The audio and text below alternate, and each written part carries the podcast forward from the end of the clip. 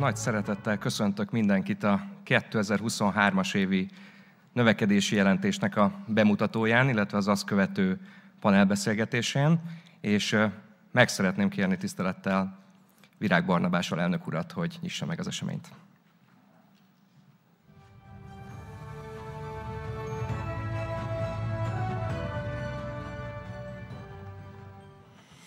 Jó reggelt kívánok, sok szeretettel köszöntök én is mindenkit itt a Magyar Nemzeti Bank épületében. Köszöntöm azokat a vendégeinket, akik itt személyesen is el tudtak jönni meghallgatni ezt a mai beszélgetést, és természetesen külön köszöntöm azokat, akik az online térben követik az eseményt. Azt gondolom, hogy több szempontból rendkívüli bemutató lesz ez. Ugye a növekedési jelentésünket a Magyar Nemzeti Bank évente mutatja be, és a jelentésnek ugye a témája az általában az, hogy olyan kérdésekkel foglalkozunk, ami hosszú távon befolyásolhatja majd a magyar gazdaság növekedési pályáját. Azzal szeret, azzal szeretném kezdeni a néhány felvezető gondolatot a mai növekedési jelentés előtt, hogy szeretném tisztázni azt, hogy most kettős szerepben is állok itt a, a színpadon, és számomra mind a két szerep ugyanolyan. Ugyanolyan fontos. Ugye az egyik szerep az, hogy mint házigazda, mint a Magyar Nemzeti Bank alelnöke köszöntöm a vendégeket. A, a másik szerep, ami azt gondolom az elkészült növekedési jelentés szempontjából talán még fontosabb, az az, hogy egy olyan csapat tagjaként köszöntöm a hallgatóságunkat, akik az elmúlt hát két évben most már folyamatos és nagyon mély közös munkát tettek le, egy közös programba léptünk be, ugye az em i té-val együttműködve, aminek a célja az az, hogy a magyar gazdaságon belül a vállalkozás, a vállalkozó attitűd fejlesztését, az innováció és innovációs ökoszisztéma fejlesztését tűzzük ki célul. Értsük meg, hogy mi az, ami ezt a közeget jellemzi, milyen jellemzői vannak, milyen adottságai vannak, mi az, ami motiválja, mi az, ami éppen gátolja. És hogy ezen keresztül találjuk meg azokat a pontokat, amin keresztül a magyar innovációs ökoszisztéma a jövőbeli fejlődésünknek, a jövőbeli gazdasági növekedésünknek egy fontos pillérévé válhat. Miért gondoljuk, hogy ez fontos, és miért gondoljuk azt, hogy ez fontos a magyar gazdaság hosszú távú növekedése szempontjából? Ugye azt látjuk, minden elemzésünk azt mutatja itt a jegybankban, hogy Magyarország a kétezer-tízes évtizedben egy gazdaságtörténeti léptékkel is nagyon sikeres időszakot tudhat maga mögött. Gyakorlatilag kétezer-tizenhárom után ugye úgy sikerült folyamatosan közelednünk az Európai Unió fejlettségi szintjét, úgy sikerült folyamatosan fölzárkózni, hogy közben az egyensúlyi mutatóinkat is, a makrogazdaság egyensúlyi mutatóinkat is megőriztük az évtized végéig. Közben olyan fontos területeken léptünk előre, mint a munkaerőpiac, ahol gyakorlatilag elértük a teljes, megközelítettük a teljes foglalkoztatás értékét, miközben mondjuk a beruházásaink, és itt volumenről beszélek, tehát árhatásoktól szűrve, mondjuk kétezer-tizenkilencben, tehát az évtized végén több mint nyolcvan százalékkal haladták meg mondjuk az évtized elejének értékeit, mondjuk a kétezer-tizenkettes értékeket, tehát majdnem sikerült megduplázni a gazdaságban jelentkező beruházásokat, és ugye ezzel Európa legmagasabb, egyik legmagasabb beruházási rátáját elérni. Tehát mindenféleképpen a kétezer-tízes évtized egy gazdaságtörténeti léptékkel is sikeres évtized volt. Ugyanakkor azt is látjuk, bár még csak három, három év telt el a kétezer-huszas évtizedből, hogy a kétezer-huszas évtized karakter az teljesen más, mint a kétezer-tízes évtized volt. És itt legalább két elemet szeretnék kiemelni. Hát értelemszerűen az első fontos elem ugye az az elmúlt három év, ami mögöttünk van, mint teljes világgazdaság, és ugye annak a válságai. Tehát nyugodtan mondhatjuk, hogy három év alatt három olyan válságon ment keresztül a világgazdaság, amire mondjuk a megelőző évtizedekben, évszázadban azt mondhatjuk, hogy egy is elég lenne kezelni. Ugye ehhez képest az elmúlt három évben a világgazdaság átment egy egészségügyi válsághelyzeten, koronavírus válság, már nem, nem is nagyon emlékszünk rá, pedig mondjuk kétezer-huszonegyben még ez határozta meg az életünket. Utána érkezett egy energiaválság, ugye kétezer-huszonegy elejétől ugye folyamatosan emelkedő energia és nyersanyagárakkal. Most éppen ennek egy egy, egy moderáltabb szakaszát látjuk, de azért minden elemzés azt mutatja, hogy ez, ez egy visszatérő jelenség lehet, tehát az energiapiacokon látható nagy volatilitásra következő időszakban is. És hát közben az elmúlt évben elindult egy nagyon sajnálatos és borzasztó háború, háborús konfliktus a szomszédunkban, és hogy annak mentén a geopolitikai tér, a világrend folyamatosan alakul át. Tehát azt az gondolom, hogy ez az első olyan tényezőcsoport, ami alapvetően újra hangolásra késztethet minden gazdasággal foglalkozó döntéshozót, vállalatvezetőt, munkavállalót, mindenkit. A második tényezőcsoport pedig azt gondolom, hogy azok a megatrendek, amelyek meghatározzák életünket. Tehát ezek olyan, olyan tendenciák, amelyek hát akár tetszik, akár nem velünk vannak, ráadásul olyan tendenciák, amiket nagyon nehéz befolyásolni, és hosszú távon befolyásolják majd az életünket. Ugye mik ezek a legfontosabb megatrendek? Azt gondolom, az egyik legfontosabb az a demográfiai környezetnek a változása, tehát a világgazdaság. Nyugodtan mondhatom, hogy az elmúlt évszázadaiban soha nem szembesült olyan közeggel, amikor úgy kell, hogy a gazdasági növekedést fenntartani, hogy közben a demográfiai trendek elkezdenek dolgozni a, a növekedés ellen. Tehát ugye folyamatosan azért azt láttuk az elmúlt ö, évszázadokban, hogy a munkaerőképes ö, populációnak a létszáma, a munkaerőpiacra bevonható foglalkozottak létszáma, az folyamatosan jelentős mértékben emelkedett.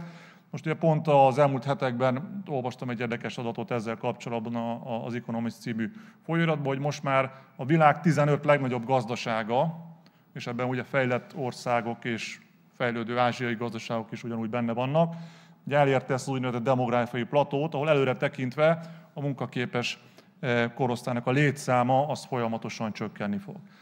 Tehát azt gondolom, ez egy olyan új közeg, amivel mindenkinek szembesülnie kell. Ez ugye értelemszerűen azt jelenti, hogy a munkaerő iránti verseny az brutális módon erősödni fog, különösen a képzett munkaerő iránti verseny vállalatok között, nemzetgazdaságok között, földrészek között óriási verseny fog kialakulni. A másik ilyen megatrend az értelemszerűen klímaváltozása. Tehát ugye azt gondolom, ezt most már, ezt, ezt, ezt most már nehéz vitatni, hogy a klímaváltozás, ami most a világ átmegy, az már egyre inkább, egyre erőteljesebb gazdasági következményekkel is bír. Onnantól elkezdve, hogy az élelmiszer árak éppen hogyan változnak, odáig bezárólag milyen hatása van a pénzügyi rendszerre.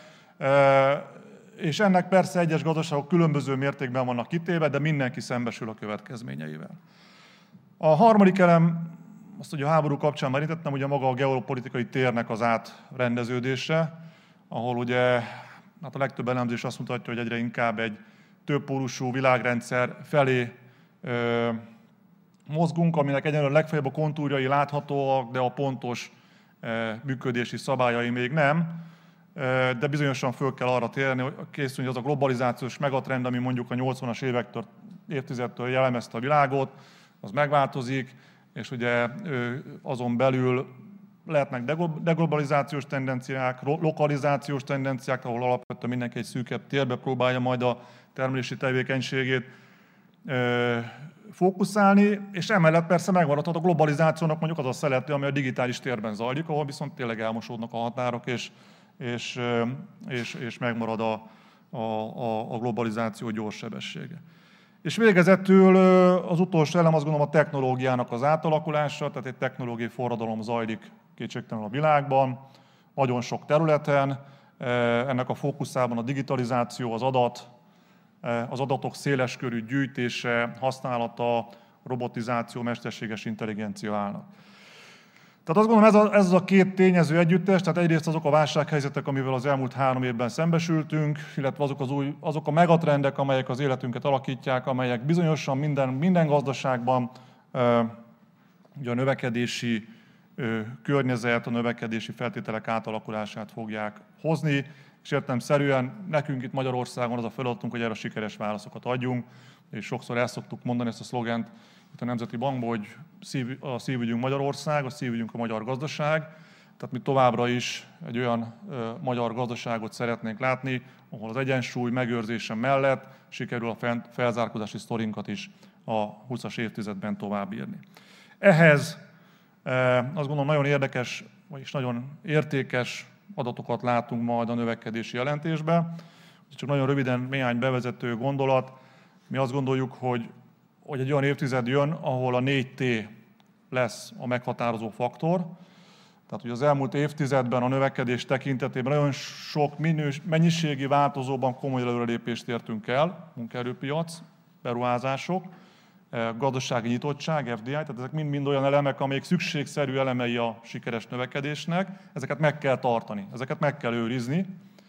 Azonban ezek mellé föl kell építeni majd a minőségi jellemzőit is a gazdaságnak, amiben azt mondjuk, a négy té az egy kulcselem, ugye ez a négy té a tudás, a tőke, a technológia és ezek eredményeként egy magasabb termelékenység.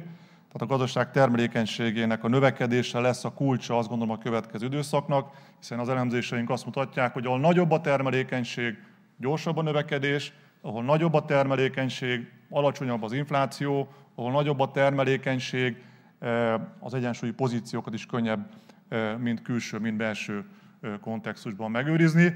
Úgyhogy azt gondoljuk, hogy amikor abban gondolkodjuk, hogy középtávon hogyan lehet ezt az egyensúly és növekedés képletét újra alkotni, vagy újra előhozni a magyar gazdaságban, abban a kulcsfogalom az a termelékenység növekedése és az innováció. Ugye az innováció kapcsán csak néhány gondolat, itt azt gondolom, az innovációt itt a kollégák fogják majd mutatni, a, mi egy szélesebb körben értelmezzük. Ugye amikor innovációról beszélünk, akkor mindig csak arra, arra gondolunk, hogy hát valamilyen ilyen bombasztikusan új dolog, tehát ami teljesen így meg, megváltoztatja a világot, nem tudom, robbanómotor, vagy atomenergia, vagy, vagy tehát, hogy valami, valami egészen bombasztikus új találmány. Ezek nagyon fontos része az innovációnak, és én bízom benne, hogy itt a teremben is ülnek olyan, olyan kollégák, akik, akik ebben már a következő időszakban komoly eredményeket fognak elérni. Mi azt látjuk, hogy az innovációnak van egy olyan szelete is, ami, ami, ami fontos, hogy horizontálisan hassa át majd a gazdaságot, tehát vállalkozói attitűd, finanszírozási szerkezet, folyamat, menedzsment. Tehát azt gondoljuk, ezek is olyan területei a gazdaságnak, amivel az innováció kapcsán folyamatosan foglalkoznunk kell. És akkor talán egy utolsó szelet még a, a bemutató, illetve a beszélgetés előtt. Ugye nagyon sokszor halljuk azt, hogy ugye a magyar gazdaságnak fontos az, hogy, hogy a hazai ö, jövedelem termelőképessége, hozzáadott, magasabb hozzáadott érték alakuljon ki a gazdaságban, és ehhez fontosak a bajnokok. Ezért csak egyet érteni tudunk, tehát valóban mi is azt gondoljuk, hogy fontosak a bajnokok, hogy legyenek sikeres bajnokaink, ugye velük találkozunk a médiában, akik ugye a régióban is, azt gondolom, sikeres sztorikat tudnak fölmutatni. Most nem szeretném felsorolni ezeket a hárombetűs, többnyire hárombetűs cégeinket. Mi azt gondoljuk, hogy ugyanolyan fontosak az úgynevezett rejtett bajnokok. Tehát azok a bajnokok, akik méretben még nem érik el ezt a, ezt a volument, de bennük van az a potenciál, hogy idővel nagy bajnokok legyenek. És ami a jó hír, az az, hogy hogy a, a méréseink szerint több mint ezer ilyen vállalat van, aki, aki rejtett bajnoknak számít már most is. Tehát innovál, képes export, exportálni, képes gyorsan növekedni. Tehát azt gondolom, hogy ezek, ezek a cégeknek központi szerepet kell majd adni a jövő ö, ö, innovációs ökoszisztémájában és innovációvezérelt ö, gazdasági növekedésében. Én azt gondolom, hogy ők lehetnek az a szövet, amiben, hogyha erős hálót fonunk, akkor utána képesek lesznek az egész ö, ö, hazai ö, kis- és középvállalati szektort magukkal ö, húzni. Utolsó gondolatként ö, csak, a, csak a, a köszönet, köszönet maradt, tehát én még egyszer azt szeretném hangsúlyozni, hogy a növekedési jelentést azt itt a Magyar Nemzeti Bankban adjuk elő. Ö, külön köszönet a Magyar Közgazdasági Társaságnak, hogy mint társszervező mellénk állt, de magában az anyagnak az elkészítésében nagyon-nagyon sok ö, szereplővel tudtunk együtt dolgozni. Elnézést, nem, nem rendeztem őket ilyen á bé cé sorrendben, úgyhogy nem fogok á bé cé sorrendet tartani, de szeretném külön megköszönni a Nemzeti Kutatási Fejlesztési és Innovációs Hivatalnak, a Műszaki Egyetemnek, a Design Terminálnak, hetvenhét Elektronikának, négy i gé-nek, Oncompass Medicine-nek azt a, azt tudom mondani, nagyon áldozatos munkát, amit, amit itt a közös gondolkodás, a közös projektünk során mutatott, és én bízom benne, hogy, hogy ez, a, ez a csapat a következőkben is, vagy a következő időszakban is fog tudni majd olyan elemzéseket, információkat, tudást hozni, amivel képesek leszünk még egyszer sikerrel megvívni majd a kétezer-húszas évtized kihívásait, és egy ezen keresztül a magyar gazdaság növekedési pályáját is tartósan biztosítani. Csak egy utolsó gondolat, hogy tényleg milyen, milyen lehetőségek vannak a rejtett bajnokainkban. Engem egészen teljesen, teljesen meglepett, hogy a márciusban kaptam elnök úrtól egy, egy Financial Times, nem is tudom, cikket vagy mellékletet, ami ugye azt dolgozta föl, hogy a európai gazdaságban ki, a, hogy nézd, ki az ezer leggyorsabban fejlődő vállalkozás, tehát hogy ki a legnagyobb növekedési potenciálra rendelkező vállalkozás, európai cégek voltak benne. Keveset láttam róla a hazai sajtóban, tehát ezért gondolom, ezt itt, ezt, ezt itt most elmondom.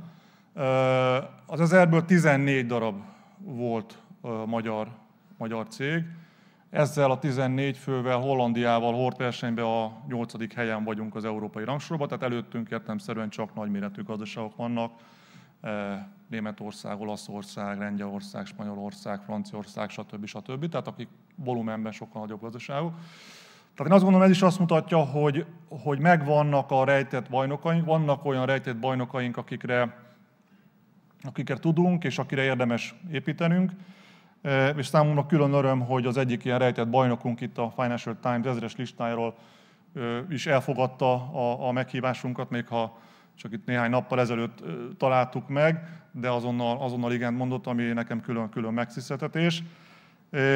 És, és külön köszönöm azoknak, akik, akik a panelünkben majd részt vesznek. Azt gondolom, hogy tényleg egy olyan panelt sikerült szerveznünk, ahol, ahol, ahol nem, érhet, nem érhet minket az a vád, amit a jegybankárok egyébként sokszor indokolt módon is megkapnak, hogy hát jó, persze készülnek elemzések, de hát ilyen így fölülről, fölülről nézzük, és akkor elefántcsontoronyból nem sok minden megy át. Tehát azt gondolom, hogy tényleg itt olyan elemzések születtek, mély interjúk, kutatás, big data, adatbázisok építése, aminek a célja az pont az, hogy kint legyünk a, telep, a, a, a terepen. Tehát le, ott beszélgessünk olyan emberekkel, akik tényleg ezek, ezt a közeget alakítják, és reményeim szerint ebből nagyon sokat fogunk tanulni már itt a, a, a panelbeszélgetésünk során is. Úgyhogy én ezt kívánok mindenkinek, hát hasznos, tanulságos gondolatokat. Még egyszer köszönöm mindenkinek a figyelmet, és akkor ezzel átadnám a szót Balatoni András kollégámnak, akiről csak annyit szeretnék hozzátenni, mindenki szerintem ismeri jól, mert a jegybank makrogazdasági elemzését ugye ő szokta bemutatni, de megint csak itt, itt van egy másik köntöse is, nyugodtan mondhatom, hogy, az, hogy a, ennek a kutatásnak, ennek az anyagnak, az em i té közös programunknak a, hát mondhatom, hogy szíve, szíve volt ebbe, ebbe az időszakban, úgyhogy ezt neki külön, külön szeretném megköszönni, és akkor átadni Andrásnak a szót, hogy mutass be a legfontosabb eredményeket.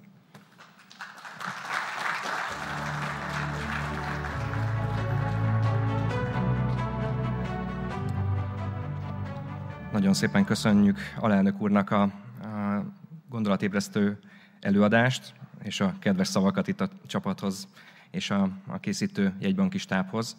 Valóban az egy különleges, különleges kiadvány a jegybank életében, még nem volt olyan, hogy ennyi, ennyi résztvevővel együtt készítettünk volna egy ilyen átfogó nagy jelentést, mint ez a, ez a növekedési jelentés. Tehát számunkra is egy nagyon érdekes és nagyon tartalmas utazás volt, amiben szerintem legalább annyit tanultunk a bennünket körülvevő csapattól, mint az adatokból, amilyen új információt kinyertünk, vagy mint az em i té-től, amennyit, amennyi információt elhoztunk. A fő üzeneteink itt láthatóak, hát úgy gondolom az elsőt azt nem kell nagyon cizellálni az elhangzottak fényében, tehát úgy látjuk, hogy a fenntartható felzárkózásnak a legfontosabb, az egyik legfontosabb eleme az egy innovációs ökoszisztémának a létrehozása, ahol a folyamatos megújuló, folyamatosan megújuló vállalati szektor az képes olyan tudást létrehozni, ami versenyképessé teszi az adott vállalatot, nem csak belföldi piacokon, nem csak belföldön, hanem külföldön, külföldön is. És ennek a, ennek a támogatására lépett be gyakorlatilag a mi csapatunk ebbe az em i té kezdeményezésre. Ugye a mi csapatunknak a neve Scale Up Hungary, van körülbelül ezzel kapcsolatban egy honlapunk is, úgyhogy ott részletes információkat kaphat, aki, aki ezt meg, megnézi. az látható, hogy az em i té-nek a fókuszában pontosan ez az innováció vezérelt növekedés és az innováció vezérelt vállalatok vannak. És hát mi a, a saját eszközeinkkel, amiben megint azt mondom, hogy nagyon fontos szerepe volt az együttműködésnek, tehát a Nemzeti Kutatási Fejlesztési és Innovációs Hivatal, illetve a Szabadalmi Hivatal együttműköd, Szabadalmi Hivatallal együttműködve megkaptunk olyan nagyon értékes adatokat, adatbázisokat, aminek az összekapcsolása révén egy teljesen új dimenzióját föl tudtuk fejteni a Magyar Gazdaság Szövetének, és megtaláltuk azt az ezerszáz vállalatot, aki a teljes vállalati sokaságnak a nulla egész három tized százalékát adja, viszont az exportnak a tizenhárom százalékát adja, és a növekedésnek meg több mint ötödét adja. Hát ezerszáz vállalat, vagy négyszázezer társas vállalat van Magyarországon, de ők azok, akik igazából húzzák a magyar gazdaságnak a, a teljesítményét. Nagyon fontos volt, hogy ne csak az adatokat vizsgáljuk, hanem próbáljuk meg valóban a soft, a puha tényezőket is feltárni a hazai innovációval kapcsolatban, vagy esetleg a szűk keresztmetszeteket azonosítani. És nagyon érdekes volt, amit találtunk, hogy a verseny ösztönöz versenyképességre. A verseny ösztönöz innovációra. Miért kell egy vállalatnak egy szabadalom? Miért kell egy vállalatnak egy innováció? Hát azért kell neki, hogy abból a szeletéből a gazdaságnak, abból a tudásból ő minél nagyobb arányban részesülni tudjon. Tehát a verseny az egy nagyon fontos növekedési tényező, és ugye a versenyhivatallal is megint nem titok, hogy elég szoros az együttműködésünk, úgyhogy azzal kapcsolatban is reméljük, hogy lesznek hasonló érdekes sajtótájékoztatóink a következő időszakban. A másik nagyon fontos megállapítás, hogy azok a vállalatok, akik valóban innoválnak és sikeresek és versenyképesek, azoknak teljesen más a kockázat érzékelése, és teljesen más a kockázathoz való viszonya. A magyar vállalati szektor elképesztően kockázatkerülő. És nem csak a vállalati szektor, a társadalom is nagyon kockázatkerülő. Ezeknél a vállalatoknál azt láttuk, ismételtem mély interjúkból és kérdőíves adatokból, hogy sokkal inkább elfogadott a kudarc lehetősége, sőt, még hallottunk olyan kockázati tőkebefektetőt, aki azt mondta, hogy ő olyan vállalatba vagy vállalkozóba nem száll be, nem ad neki pénzt, aki nem bukott meg legalább egyszer. Tehát a bukás az az életnek a része, a fejlődésnek a része, tanulunk belőle, leporoljuk magunkat és megyünk tovább. És ez a fajta kockázatvállalási szellem, attitűd, ez kifejezetten erre az ezerszáz vállalatra jellemző. Egy másik nagyon fontos megállapításunk, hogy a finanszírozás az kritikus pont, különösen ugye a vállalati életciklusnak az első fázisában. Ugye azt szokták mondani, hogy a három F finanszírozza az ember vállalatát, Friends, Family és a Fools, tehát a barátok, a család és a, hát a az olyan emberek, akik nem teljesen értik, hogy mire adnak pénzt. És hát az a helyzet, hogy ennek azért vannak szofisztikáltabb megoldásai, és Nyugat-Európában, az Egyesült Államokban vannak olyan eszközök, amik, amik bevett módszerek azzal kapcsolatban, hogy a vállalati életciklusnak a, az elején már megfelelő finanszírozást tudnak biztosítani a vállalatoknak. Nem szándékolt, nem szándékolt helyzet, de tegnap fogadta el a parlament a tőkévé konvertálható kölcsönnek a jogintézményét. Tehát gyakorlatilag a tegnapi nap folyamán, gyakorlatilag ennek a munkának egy része, amit a Kimmel közösen végeztünk, az beérett. És itt folyamatosan amellett fogok majd kardoskodni, hogy mennyire fontos a convertible note-nak a, a hazai szabályozása. Jelentem, ez tegnap megtörtént, és a parlament elfogadta az erre vonatkozó jogszabályokat. Tehát egy óriási előrelépést úgy gondolom ez a, ez a csapat már ezzel, ezzel már elért. És bízunk benne, hogy ez a startup finanszírozásnak a mennyiségét és a minőségét is majd jelentősen javítani fogja. A másik nagyon fontos tényező, amit a programban tanultunk, az pedig tényleg az együttműködés. És az em i té ugye azt szokta mondani, hogy a triple helix modell, azt nagyon sokfelé használják, és azt az em i té-ről írta valaki, aki nem az em i té-n dolgozott. Elment oda egy ember, és akkor vizsgálgatta az em i té ökoszisztémát, és akkor azt mondta, hogy három szereplő van. És az em i té-t ez zavarta, hogy meg se kérdeztek. Rólam írták, és meg se kérdeztek. És akkor azt mondták, hogy ők inkább elmondják, hogy nem három, hanem öt kritikus szereplő van, és hogy no one is in charge of entrepreneurship. Igazából senki nem egyedül felelős a vállalkozói kultúráért és a vállalkozóknak a támadás, támogatásáért, hanem ez az öt szereplő, tehát a kormányzat, a nagyvállalatok, az egyetem, a kockázati tőke és maga a vállalkozó. És együtt ezeknek a szereplőknek az interakciója, illetve interferenciája, ez az, ami azt a, az ökoszisztémát végül is fölépíti ott Bostonba. Ha járunk jobbra-balra, akkor azért látjuk, hogy, hogy nagyon versenyképes gazdasági szereplők vannak arra felé. Jó, és akkor egy jegybankban miért foglalkozunk mi ezzel? Úgy gondolom, ezt is alelnök úr elég alaposan feltárta. Tehát igazából azzal, hogy mi a termelékenységet, meg az innovációt növelnénk, meg támogatnánk, meg erről beszélünk, ezzel igazából az első mandátumunkhoz is hozzájárulunk. és az első mandátumunk az árstabilitás elérése és fenntartása. Emellett nyilván az exportképes vállalatok a külső egyensúlyunkat, a külső metrikáinkat is javítják, és hát a gazdasági felzárkózásunkhoz is hozzá tudnak járulni. Tehát gyakorlatilag az összes jegybanki mandátum az érintve van az innováció által, és az innováció vezérelt növekedési modell által. És itt egy, úgy gondolom, számunkra, megint jegybankárok számára nagyon fontos példa, ugye mi folyamatosan az inflációs célról, meg a, az attól való eltérésről beszélünk, annak az okait próbáljuk meg bemutatni, illetve negyedévente egy inflációs jelentés keretében bemutatjuk, hogy hogyan fogunk visszatérni majd az inflációs célra. Tehát számunkra úgy gondolom ez egy nagyon-nagyon fontos ábra. A vízszintes tengelyen a különböző ágazatoknak a termelékenység változását mérjük föl, a függőleges tengelyen meg, hogy az ipari termelői árak azokban az ágazatokban hogyan változtak.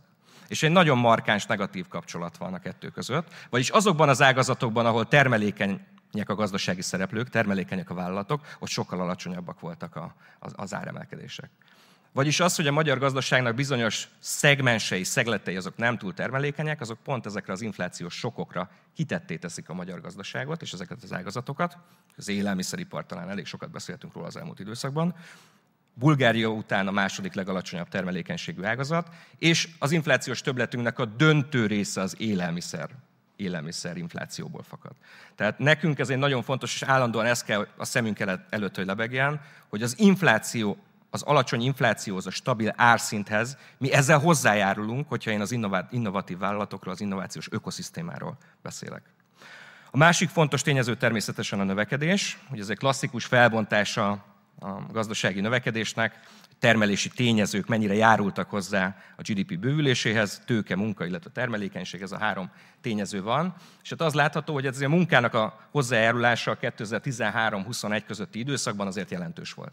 Tehát egy munkaintenzív, extenzív típusú gazdasági növekedés volt. De ha valaki ránéz a demográfiai előrejelzésekre, meg a korfára Magyarországon, akkor azt a következtetést azért bátran lemondhat, vagy levonhatja, hogy hát ennek a növekedési hozzájárulása a következő időszakban azért jelentősen mérséklődni fog. És hát akkor ez a legfontosabb kérdés, és a legfontosabb feladat megint számunkra, hogy ki tudjuk-e tölteni ezt az űrt. És be tudjuk-e tölteni ezt az űrt termelékenység bővülésével, technológiával, tudással és tehetséggel. A termelékenység növekedésére hát van tér a magyar gazdaságban, ez a pozitív megfogalmazás. A negatív megfogalmazás az, hogy igen alacsony a magyar gazdaságnak a termelékenysége, itt látható nemzetközi összevetésben a termelékenységünknek az alakulása. És már az a helyzet, hogy Lengyelország is tíz százalék ponttal termelékenységben közelebb van az Európai Uniós átlaghoz, mint Magyarország. Ez azért részben, csak hogy igazságosak legyünk, ez részben abból fakad, hogy az elmúlt időszakban nagyon markáns munkaintenzív gazdasági növekedés volt, tehát nagyon jelentős pufferek voltak a munkaerőpiacon, ezt felszívta ez a növekedés, és természetesen ennek van egy összetétel hatása, illetve a növekedés szerkezetéből fakad ez a termelékenységi hátrány. De ezért nagyon fontos, hogy ezekre a résekre rámutassunk, és azt, mutat, azt mondjuk, hogy igen, ezek növekedési tartalékok, amiknek a mobilizációja szükséges annak érdekében, hogy ez a termelékenység, illetve a tőkemélyülés, az kipótolja a munkának, mint termelési tényezőnek az előző évtizedben regisztrált növekedési hozzájárulását. Egy másik nagyon fontos mutató, ugye Magyarország nagyon nyitott gazdaság, erről sokszor büszkélkedünk az export számainkkal, és lehetünk is rá büszkék természetesen, azonban, hogyha megnézzük, hogy annak az exportnak mennyi a hazai hozzáadott értéke, tehát mennyi az az érték, ami az ország határainkon belül képződik, hát akkor viszont megint nem túl szívderítő a látvány, nagyon importintenzív különben a hazai export, tehát nagyon sokat importálnak azok a cégek, akik sokat exportálnak, és a hazai értékteremtő képesség ezekben a termelési láncokban nemzetközi összevetésben alacsony. Ezt mutatja az ábra. És ezért gondoljuk mi azt, hogy alapvetően persze az extenzív növekedésnek elképesztő eredményei vannak. Tehát nyolcszázötven ezer fővel több a foglalkoztatott, ez egy elképesztő társadalmi, gazdasági eredmény, amit meg kell őrizni, amit meg kell tartani. De emellett egyre hangsúlyosabbá válnak azok a, azok a növekedési tényezők, amik jellemzően egy intenzív növekedési pályát írnak le, és itt elsősorban ugye én az innovációra, digitalizációra, illetve a finanszírozásra, a vállalati életciklus különböző fázisaiban lévő finanszírozásra fogok gondolni. És miért az innovációra? Ugye hát itt van egy érdekes index, az Európai Innovációs Teljesítménynek a mérőszáma. Itt is úgy gondolom, hogy pozitív a megfogalmazás, mert azt mondják, hogy Nem azt mondják, hogy Magyarországon alacsony az innovációs teljesítmény, hanem hogy feltörekvő innovátorok vagyunk, feltörekvő innovátor Magyarország. Az ebben lévő felzárkózás az a termelékenységnek egy nagyon fontos forrása lehet a következő években. És hogyha már kutatásfejlesztés, innováció, ugye megint azt tudjuk mondani, hogy vannak jó irányú előrelépések, tehát az látható, hogy a kutatási fejlesztésre fordított összegek gé dé pé arányosan emelkednek, elsősorban különben a vállalati ká plusz ef költségek emelkednek. Azonban, ha azt megvizsgáljuk, hogy ebből az emelkedő ráfordításból mennyi szabadalom, találmány, újítás vagy új ötlet jön létre, akkor az látható, hogy azok meg nem nagyon változnak. Tehát összességében ez azt eredményezi, és ez a tavalyi termelékenységi jelentésből egy, egy ábra, ez azt eredményezi, hogy a ká plusz ef rendszernek a hatékonysága az időben az folyamatosan csökken. Tehát növekszik a ráfordítás, az outputok meg időben nem nőnek. És ezért a hatékonyság, ez a piros vonal mutatja, bocsánat, nem tudok rámutatni, piros vonal mutatja ugye Magyarországot, a vé három tartomány a szürke, a szürke terület, és hát még korábban megelőztük ugye a Visegrádi régiónak a, a tartományát, meg a Visegrádi régió átlagát, hát most a Visegrádi régió alá csökkentünk. Tehát nem követte le az output, az inputnak a növekedését, a ráfordításoknak a növekedését. És hát az em i té REAP programnak pontosan ez a célja, hogy egy innováció vezérelt növekedési modellt, növekedési frameworköt adjon a régióknak, hogy ezt implementálva a saját ökoszisztémájukat fejlesszék. És hát ez nagyon érdekes, tanulságos volt megint számunkra. Tehát az em i té REAP programba nem lehet csak Magyar Nemzeti Bankként jelentkezni, bármennyire is jól cseng ez a név, hanem bizony-bizony az összes érintett félnek, az öt kritikus érintett félnek jelen kell lenni. Tehát mindenképpen csapatban kell kimenni, és csapatban kell együtt dolgozni. És a Scale Up Hungary csapat, ugye Barnabás elmondta, kik alkotják, az Oncompass, azért én is elmondom, Oncompass, a Design Terminál, a hetvenhét Elektronika, a négy i gé, az en ká ef i há, a Műegyetem, és ugye a jegybank. Mi közösen alkottuk ezt a csapatot. Én is őszintén köszönöm mindenkinek az együttműködést, és a, a hosszú bostoni beszélgetéseket, és, és az együtt, együtt gondolkozást a csapattal. Amikor kimentünk Bostonba, akkor a szívünk tele volt azzal, hogy mi a ká ká vé-knak fogunk valamilyen programot hazahozni. És állandóan a ká ká vé-król beszéltünk. Az első, pro, az első videón, amit Barnabással vettünk föl, folyamatosan arról beszéltünk, hogy mekkora a termelékenységi rés a ká ká vé és a nagyvállalat között, és ezt kell nekünk alapvetően betölteni. És uh, ott Massachusettsben megpróbáltak bennünket egy kicsit áthúzalozni. Hogy jó a ká ká vé, fontos, az egy lineáris fejlődési modellt mutat időben, azonban lehet, hogy érdemesebb nektek, kedves Scale Up Hungary csapat, az innováció vezérelt vállalatokkal foglalkozni. Az innováció vezérelt és a hagyományos ká ká vé közötti különbséget mutatja ez a két ábra. Tehát az innováció vezérelt vállalatoknak az elején egy nagyon jelentős tőkeigényük van, hogy új terméket fejlesztenek, piacra lépjenek, de utána van egy növekedési robbanásuk ezeknek a, ezeknek a vállalatoknak. És ezt követően természetesen van egy érett fázis, ott az érett fázisban pedig nagyon fontos, hogy globális termékeket adjanak át. Tehát ez nem egy helyi piacra szerveződő vállalat, ennek a növekedési modellje, az innovatív vállalatoknak a növekedési modellje, hanem minden esetben globális piacokat elérő növekedési modell. Tehát a ká ká vé-król egyre inkább, ez a program legalábbis, egyre inkább a ká ká vé fókuszról átálltunk az innováció vezérelt vállalatoknak a, a vizsgálatára. És hát ugye azt is szokták mondani, hogy az a tőkeigény az elején, az a valley of death, a halálnak a völgye, a vállalatoknak a halálának a völgye, hogy az időszak elején, amikor elindítják a vállalatokat, akkor kapnak-e megfelelő finanszírozást. És ez egy nagyon fontos szűk keresztmetszet tud lenni megint egy ökoszisztémában, hogy a kritikus növekedési időszakokban azok rendelkezésre állnak-e azok a források, azok az alternatív finanszírozási eszközök. Ugye ebben az esetben nem nagyon beszéltünk bankhitelről, hát nincs nagyon, amit jelzálogba tudnának adni. Nincsen igazából jó érett mérlegük ezeknek a vállalatoknak, amire ugye forrást kaphatnának a bankoktól. Tehát nagyon fontos azok a, azok a finanszírozási lehetőségek, üzleti angyalok, kockázati tőkebefektetőknek a jelenléte, akik ezekben az időszakokban átsegítik ezeket a vállalatokat a kritikus pontokon. És ez annyira érett, megint azt mondom Bostonban, hogy hosszú órákon keresztül beszélnek, ők azt szokták mondani, hogy blend of money, different blend of money, tehát különböző minőségű, mennyiségű és a különböző fázisban lévő finanszírozásnak a, a, a lehetőségeiről. És akkor mi is elkezdtük, hazaértünk, és mi is elkezdtük ezt a munkát. Három fontos csapásirány volt. Az egyik az, hogy építettünk egy adatbázist és egy statisztikai mélyelemzést. Szoboszlai Mihály kollégámnak nagyon szépen köszönöm a, az elképesztő munkát ezzel kapcsolatban. Volt egy kérdőíves felmérésünk is, ami kétszáz innovatív vállalattal végeztünk el, és emellett pedig mély interjúk is voltak, nem csak vállalatokkal, hanem kockázati tőkebefektetésekkel. És akkor pár szót először az adatbázisról. Építettünk egy adatbázist kifejezetten a vállalati innovációról. A kutatásfejlesztési adókedvezmény az a NAV adatokban megvan, tehát az rendelkezésre áll. A fejlesztési támogatásokról lévő adatokat azt megkaptuk a Kutatásfejlesztési Hivataltól, és a Szellemi Tulajdon Nemzeti Hivatalától pedig megkaptuk az összes szabadalmat és az összes védjegyet. Tehát ez egy olyan unikális, eddig elő nem állt adatbázis a magyar vállalati innovációs teljesítményről, ami úgy gondolom, hogy egy aranybánya. És ezt minél többet kell forgatnunk nekünk is, és minél többet kell belőle tanulnunk. Persze, jegybank révén nekünk is volt egy-két adatbázisunk, és ezeket az adatbázisokat innentől kezdve elkezdtük összekapcsolni. Tehát nem csak a szabadalmat tudtam, nem csak azt tudom, hogy melyik cég mit jegyzett be, meg mikor, hanem ugye arról a cégről elég sok mindent tudok. Tehát a mérlegét, az eredménykimutatását, a növekedését, a foglalkoztatását, a beruházását, a növekedéshez való hozzájárulását. Tehát innentől kezdve, hát hogy mondjam, elég sok a kombináció. kétszáz millió adatpontról beszélünk innentől kezdve, ezt az adatbázist kezdtük el forgatni, és ebből kezdtük el kinyerni azokat az adatokat, amit most be szeretnék mutatni. És hát Magyarországon mi kit nevezünk innovatív vagy innováció vezérelt rejtett bajnoknak. Mi ugye ezeket rejtett bajnokoknak neveztük el ezeket a vállalatokat. Az egy nulladik pont, hogy valamilyen innovációs inputtal vagy outputtal kell rendelkezni. Tehát vagy valamilyen effort, vagy valamilyen effektet, de meg kell találnunk, hogy ez a vállalat bizony valamit csinál innovációs tevékenység során.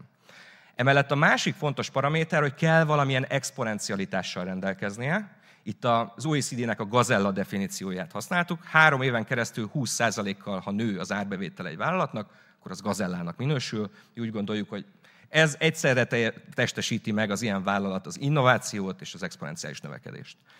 Ugyanakkor az, hogy mondjam, egy nagyobb vállalat esetében az évente húsz százalékkal növekszik az árbevétel, azért az elég nehezen teljesíthető, és ezt mi is respektáltuk, és egy picit finomítottunk ezen a definíción, mert azt mondtuk, hogy azokat a vállalatokat is bevesszük ebbe a körbe, akik csak korábban voltak gazellák, most már nem gazellák, de korábban volt egy exponenciális fázisuk, most viszont exportpiacra termelnek. Tehát akik exportálnak, korábbi gazellák voltak, és ők is innovatív vállalatok. Jó, tehát ők a Hyde, mi ezt úgy hívtuk, doktor Jekyll és miszter Hyde, tehát Hyde, angol szóval ugye, hogy rejt, rejtőzködő, rejtett bajnokok. Ők a magyar innovációs ökoszisztémának a rejtett bajnokai. Számokat tekintve majdnem megduplázódott, sőt több, mint megduplázódott a számok. Ugye kétezer-kilenc és tíz, ugye három éves időablakok vannak, mivel ugye három éves növekedéseket vizsgáltunk ebben, a, ebben az elemzésben. ötszáz körüli szintről ezerszázra nőtt a rejtett bajnokoknak a száma, tehát ez önmagában egy nagyon fontos, pozitív trend a magyar gazdaságban. Megvizsgáltuk ezeknek a vállalatoknak a az ágazati eloszlását is. Ugye itt nagyon érdekes a tudásintenzív, nis iparágak, azok nagyon dominánsak. Tehát számítógépes programozás, mérnöki tevékenység, ugye nagyon sok tanácsadási tevékenység van ez, ezen a területen, de azért van egy fémszerkezetgyártása. Tehát azért vegyes, vegyes az a felvágott, a részletes megvan természetesen a, a jelentésben. Azért nem azok a klasszikus húzóágazatok, amikről sokat hall az ember a rádióban, tévében. Ezt azért szeretném leszögezni. Megvizsgáltuk ezeknek a vállalatoknak a méretét, az látható, hogy inkább ezek egy picit nagyobb vállalatok, és különben nem is annyira fiatal vállalatok, tehát nyolc-kilenc év közötti, ezek érett vállalatok gyakorlatilag, akiknek már a, a korábbi munkájának a gyümölcse az már, az már látható és érezhető. Megvizsgáltuk, hol vannak. Nem mondok el megint úgy gondolom nagy titkot, hogy ezeknek a rejtett bajnokoknak a fele, az Budapesten található, de azért nagyon fontos megyeszékhelyek vannak, ahol vannak több karos egyetemek, és ott, ott is azért kimutatható ezeknek a vállalatoknak a, a vállalatoknak a jelenléte. És hát ez a, megint szerintem a legerősebb állításunk, hogy itt érzi egy makroökonomus, hogy talált valamit.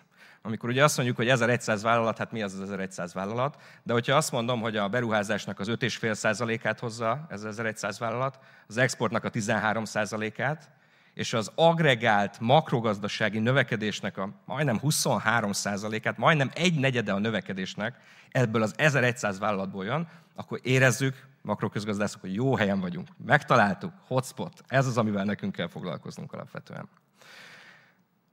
Ez a kérdőíves megkeresésből származik ez a, ez, ez a statisztika. Ugye eddig arról beszéltem, ami rendelkezésre állt nekünk adat ezekről a vállalatokról, és ami kinyerhető volt ezekből a nagy adatbázisokból, amiket az előbb bemutattam. Minket nagyon érdekelt, hogy mi motiválja ezeket a vállalatokat. Az látható, hogy a vállalatok jellemzően a versenyt, a versenyt jelölik meg, mint nagyon fontos tényezőt, ami az innováció mögött van, és a versenyképességük mögött meghúzódik. Tehát a verseny az egy nagyon fontos versenyképességi tényező.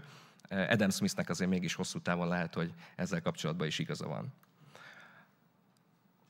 Általános jelenség, hogy Magyarországon a kockázatvállalási hajlandóság az kifejezetten alacsony. És nem csak Nyugat-Európához, vagy az Egyesült Államokhoz képest nagyon alacsony a kockázatvállalási hajlandóság, hanem a régió többi országához képest is. Nagyon szuperkonzervatív a magyar vállalat, és szuperkonzervatívak a magyar befektetők.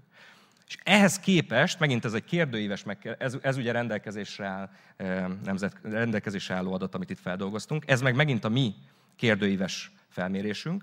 És azt, azt mutatja ez a kérdőíves felmérés, hogy nem tartanak annyira, annyira bukástól, annyira a kudarctól ezek az innovatív vállalatok, és sokkal inkább elfogadott a hiba lehetősége ezeknél a vállalatoknál. Tehát vannak olyan soft paraméterek, amiben kifejezetten elütnek ezek az innovatív vállalatok a magyar átlagtól, és nagyon jelentős a differencia a magyar átlag vállalkozó és a rejtett bajnokok között. Ezeket ugye azért kellett ez a survey, meg ez a mély interjú, mert ezeket nem lehet egy mérlegből, meg az eredmény, ugye az elején nagyon büszkén mondtam, hogy mennyi adatom van róluk, hát ezt pont nem tudtam volna róluk megállapítani. Úgyhogy innét köszönjük mindenkinek, aki kitöltötte ezt, ezt a kérdőívet. Az is érdekes még, hogy a, az innovatív vállalatok, vagy a magyar rejtett bajnokok, azok alapvetően ketté válnak, ketté szakadnak export mentén. Tehát van harminc, majd egyharmaduk a vállalatoknak, az teljes mértékben exportra termel, azonban vannak kifejezetten soka, sokak olyanok is, akik hazai piacra is termelnek, és kifejezetten csak hazai piacra termelnek. És megvizsgáltuk, hogy mi a különbség a kettő között. Mi a sikeres, innovatív vállalat jellemzője, aki kiviszi a termékét a világpiacra. És ami érezhető volt és észrevehető volt, hogy az exportáló vállalatoknak folyamatos a ká plusz ef és innovációs tevékenysége. Tehát nem csak one hit wonder, ahogy szoktam mondani a közgazdasági irodalom, nem csak egyszer megcsinált valamit, és utána abból jelentős profitra tett szert, hanem folyamatos kutatásfejlesztési, innovatív, innovációs tevékenységet végez. És ez különben abból is látszik, hogy többféle szellemi tulajdona van. Tehát nem csak egy darab trademarkja, vagy egy darab szabadalma van, hanem kettő, három, négy, és ez nyilván a folyamatos innovációnak a, a következménye. Egy másik számunkra sokkoló észrevétel volt, vagy e, találat volt ezzel kapcsolatban, hogy a finanszírozási források mennyire nem állnak rendelkezésre ezeknek az innovatív vállalatoknak a számára. Ugye itt a, a felső X-ek jelölik, hogy hányan jelölték meg azt, hogy nem áll rendelkezésre a vállalatuk számára az adott finanszírozási forrás. Ugye ezeket megint mi is Bostonból tanultuk meg jellemzően, hogy léteznek ezek a finanszírozási források. Megkérdezték, hát ha az innovatív vállalatok ismerik őket. Hát jelentem, az innovatív vállalatoknak a többsége nem ismeri ezeket a finanszírozási forrásokat. Nem, nem áll rendelkezésre, és nagyon jelentős arányban mondták azt, hogy nem is ismeri, nem is hallott róla soha, hogy ilyen finanszírozási források vannak. Tehát a smart money, a kockázati tőke, és a kockázati tőkének az eszközei az olyan szűk keresztmetszetet képez jelen pillanatban a startup ökoszisztémába, ami mindenképpen érdemes és kell is változtatni. És meg is történt egy nagyon fontos változás a tegnapi nap folyamán. Jó, tehát ebből, ebből következik a rövid távon megnyerhető csatáink, amiben úgy gondolom, hogy nagyon nagyot léptünk előre, és még egyszer nagyon köszönjük a Kimnek az együttműködést, tehát a Smart Money-nek a keretrendszerét, azt úgy gondoljuk, hogy fejleszteni kell, a tőkévé konvertálható kölcsönök gyakorlatilag a tegnapi naptól, tegnapi naptól kezdve rendelkezésre állnak a, a magyar vállalatfinanszírozás számára. És egy középtávú fejlesztési irány az pedig az lenne, hogy ez az öt szereplős modell, amit ugye mi is Bostonból hoztunk el, ez minél inkább valahogy meghonosodjon Magyarországon. És ezt az öt érintett stakeholdert, ezt minél közelebb vigyük egymáshoz. Ez a jegybanknak úgy gondolom, hogy nagyon fontos stratégiai célja kell, hogy legyen a következő években, és ezzel az ökoszisztéma építéshez hozzájáruljunk. Főüzeneteket nem fogom még egyszer megismételni. Nagyon szépen köszönöm a megtisztelő figyelmet, és nem maradt más hátra, mint hogy felkonferáljam a panelnek a résztvevőit. Baksai Gergőt szeretném a színpadra kérni, az em en bé főközgazdászát, az én kedves főnökömet. Kérem szépen Charaf Hassan urat, a vé i ká-nek a dékánját, a bé em el Villamosmérnök Informatikai Karnak a dékánját. Jóföldi Endre urat, a Precognox-nak az ügyvezetőjét, aki különben a top ezer növekedő vállalat között volt a Financial Times-ban, és Peták István urat, az Oncompass Medicine-nek az alapítóját, és Csuhaj-Varjú Imrét, az em en bé tanácsadóját. Köszönjük a lehetőséget, akkor bízom benne, hogy lehet hallani. Én is üdvözlöm az itt jelenlévőket és az online közvetítésben minket követőket, valamint természetesen a beszélgető partnereimet. Az elmondottak szerint a legfontosabb tényező a sikeres innovációban az innovációs ökoszisztéma, és hogy a, az érintett szereplők beszélgessenek egymással, ez egy nagyon jó lehetőség arra, hiszen itt most az említett öt szereplős modell gyakorlatilag minden szereplője jelen van a teremben, sőt, talán még itt a pulpituson is. Először a vállalkozói oldalt képviselő kollégákhoz szeretnék fordulni, Peták István úrhoz, hogy az Oncompass Medicine, amellett, hogy a Digital Europe keretében a jövő Európai Uniókorn is a díjban részesült, még az Egyesült Államokban a Fehérházban is felfigyeltek rá. Mondja el, legyen szíves néhány mondatban, hogy minek köszönhetőek ezek a kimagasló eredmények, hogyan volt képes az Oncompass kiemelkedni a hazai mezőnyből. Én nagyon szépen köszönöm, és nagyon boldog vagyok, hogy itt lehetek, és együtt dolgozhattunk ebben a, ebben a csapatban. És ugye az egyik nagyon fontos célja az em i té RE programnak, és az, annak a kultúrának a megváltoztatása, illetve fejlesztése, ami arról szól alapvetően, hogy megismerjük azt a fogalmat, és az egész társadalommal megismertessük, hogy entrepreneur, tehát, és hogy founder. Ugye nekem mondták kint a Bostonban, hogy amikor bemutatkozom, ne is azt hangsúlyozzam, hogy vezérigazgató vagyok, hanem mondjam azt, hogy founder. Mert a founder ez egy külön állatfajta.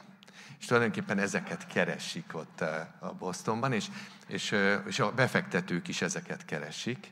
És a, az volt a, azt tanultuk az em i té-tól, hogy, hogy, a, hogy a befektető akkor válasz jó alapító vállalkozót, hogyha egy, egy nagyon fontos tulajdonságot keres az illetőben, és, és ez, a, ez a tulajdonság a megszállottság.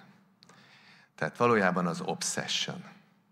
Tehát nagyon érdekes, tehát ugye nagyon fontos az, hogy ugye mi esetünkben az Oncompass Medicine esetében talán ez nyomon követhető, hiszen gyakorlatilag húsz éve folyamatosan egyetlen egy dologra fókuszálunk, arra, hogy arra megoldást találjunk, arra a, az unmet needre, tehát a, arra a problémára, hogy hogyan lehet kiválasztani egy daganatos beteg számára, a számára megfelelő hatékony gyógyszert. És ez az, és, és ami talán így ilyen konkrétabb ö, ö, tanácsom más vállalkozásoknak, új vállalkozásoknak, innovációvezérelt vállalkozásoknak, hogy válasszanak ki egy nist, egy nagyon szűk területet, amit viszont nagyon következetesen, kitartóan műveljenek, hiszen, úgy, mint a tű hegye, ugye, az el tud jutni a felszínig. Tehát ugye, ha egy nagyon keskeny területre fókuszálva nagyon sok energiát és időt fordítunk, akkor nemzetközi szinten is versenyképesek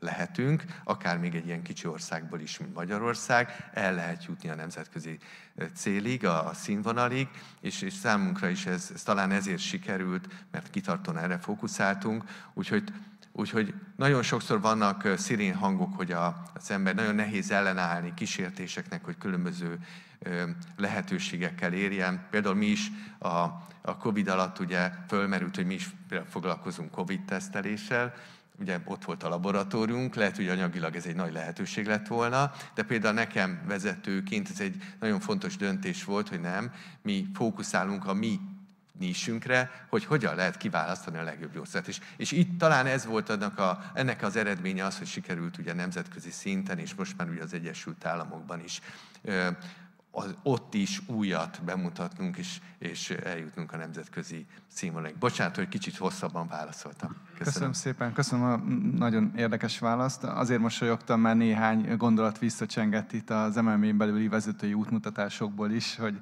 lándzsa a hegye, legyen az ember is nincs témát válaszom. Én akkor most Jóföldi Endréhez szeretnék fordulni. Körülbelül hallottuk, hogy egy igazi rejtett bajnokot vezet, egy olyan kaposvári székhelyű céget, jól mondom, ami fölkerült a Financial Times listájára. Hogyan volt ez lehetséges? Egyébként igen, ahogy, a, ahogy az ábrán is látszott, nem olyan sok ilyen cég van ott a környéken. Ez, ez egyébként nekem egy, személyesen is egy plusz motivációm, mert azt gondolom, hogy, és bocsánat minden budapesti i té cégtől, de én, engem nem annyira motiválna, hogy még egy i té alapú céget csináljak itt Budapesten, amikor ha holnap megszűnik, akkor van helyette negyven, ahova lehet meg dolgozni, ott ez egy nagyon különleges. És egyébként talán a, ennek a gazella kritériumnak, amit én nem, teljes, amit nem ismertem, is megfelelünk, tényleg a, ennek a húsz százalékos, sőt most az elmúlt évben is. A Financial Times listára egyébként jelentkezni kell, tehát hogy bátorítok mást is, akinek megvan ez hasonló kritériumok alapján, kiderül, hogy ugye milyen növekedéssel lehet fölkerülni, ott négy éves átlagot néznek, és, és mi nekünk ez ilyen a, a kétezer-huszonegyel bezárólag ez ilyen harminc százalék körül volt egyébként.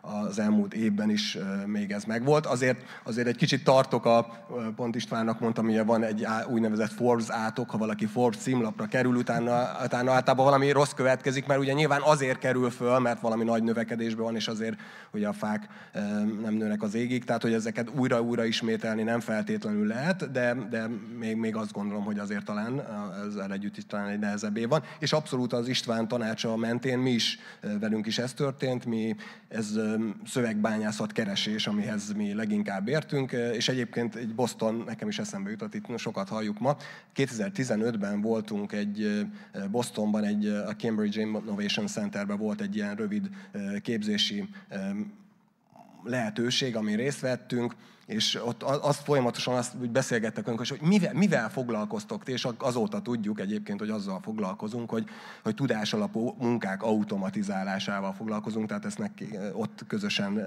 szültük meg ezt, és, és ebben, ebben tudunk elég jó dolgokat csinálni. Nekem azért még így magyar mérnökként, tehát ez egy, mindenképpen egy ilyen, ilyen nehézségem, én nehezen mondom ki ezeket a u es pé-ket, amit mindenki mond, hogy de miben vagy a világon a legjobb. Én ezt, én ezt így objektíven nehezen tudom azt mondani, hogy mi, mi ilyenek lennénk valamiben is, de elég jók vagyunk, én azt gondolom azért egy pár dologban, és leginkább ez a keresés szövegbányászat területén, amit most egyébként ugye a szövegbányászat, ez a generatív nyelvi modellek kapcsán most ugye nagyon-nagyon pörög újra. Mi már ezzel nem, nem a generatív nyelvi modellekkel, de a szövegbányászattal már ugye tizenöt éve foglalkozunk, az előző nagy válság idején kezdtük egyébként kétezer-nyolcban. Köszönöm. Hát elég jónak kell lenni, hogy erre a Financial Times listára felkerüljön az ember vagy a vállalat. Most Charaf Hassan úrhoz fordulok, most hallottuk, hogy a világ egyik legsikeresebb innovációs ökoszisztémája az Egyesült Államokban, vagy hát tudjuk is, az elég épül az egyetem és a vállalkozó kapcsolatára. Szeretném kérdezni, hogy hogyan működik ez Magyarországon, működik-e egyáltalán, mennyire támogatja a vállalkozóvá válást a magyar egyetemi rendszer?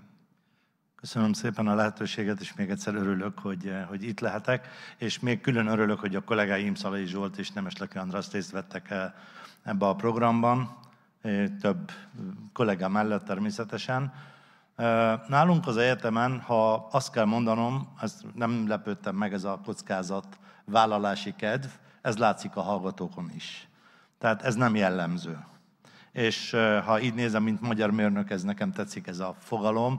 Mi fókuszáltunk eddig, és most is fókuszálunk a szép mérnöki megoldásokra, gyönyörű ez a megoldás. Az, hogy lesz belőle pénz vagy nem, ez most valahogy más, más foglalkozzon azzal. Ez a kultúra ez, ezért megfordult egy kicsit.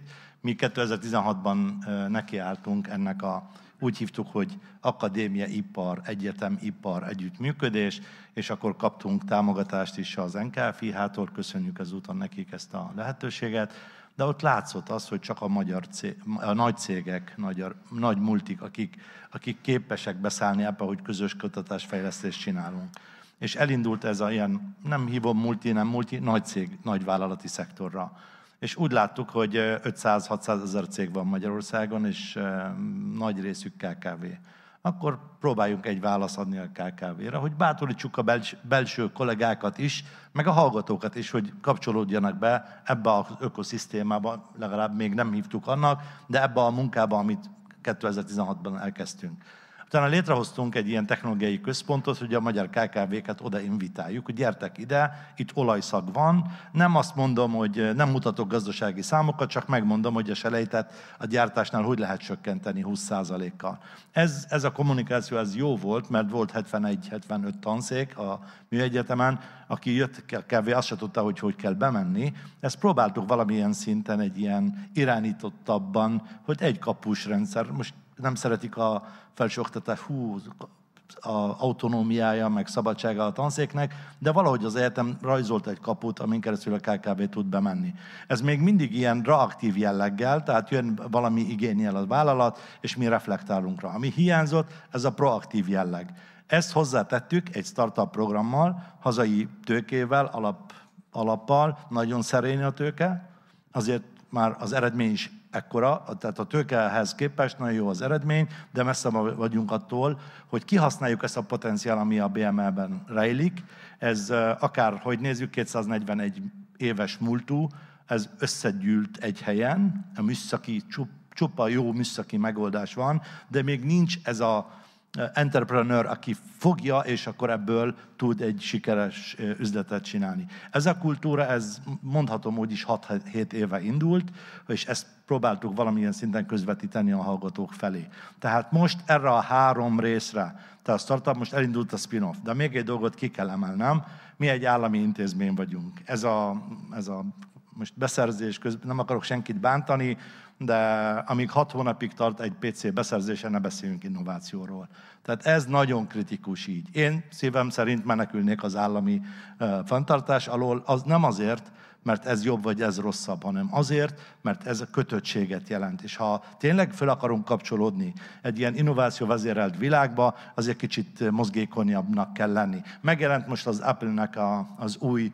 Uh, á er megoldása. Ha az, hogy én megszerezzem, van pénzem rá, de nem tudom beszerezni. Most várhatok hat-hét hónapot, amíg ezt beszerzem. Ez hátrányt jelent több tekintetben. Elkezdtük, messze vagyunk attól, tehát ez a opportunity cost, amit mi itt elmulasztunk, ez bűnszinten van, mert sokkal több potenciál van ebben, amit mi csinálunk, mint azt, amit felszínre hozunk. Én reménykedek abba, hogy ebbe az em i té keretben, ez a honosítás, amit most kezdünk, mint negyedik szintje, ez gyorsítani fogja ezt a folyamatot, és remélem, hogy több eredményt tudunk elérni a partnervállalatokkal.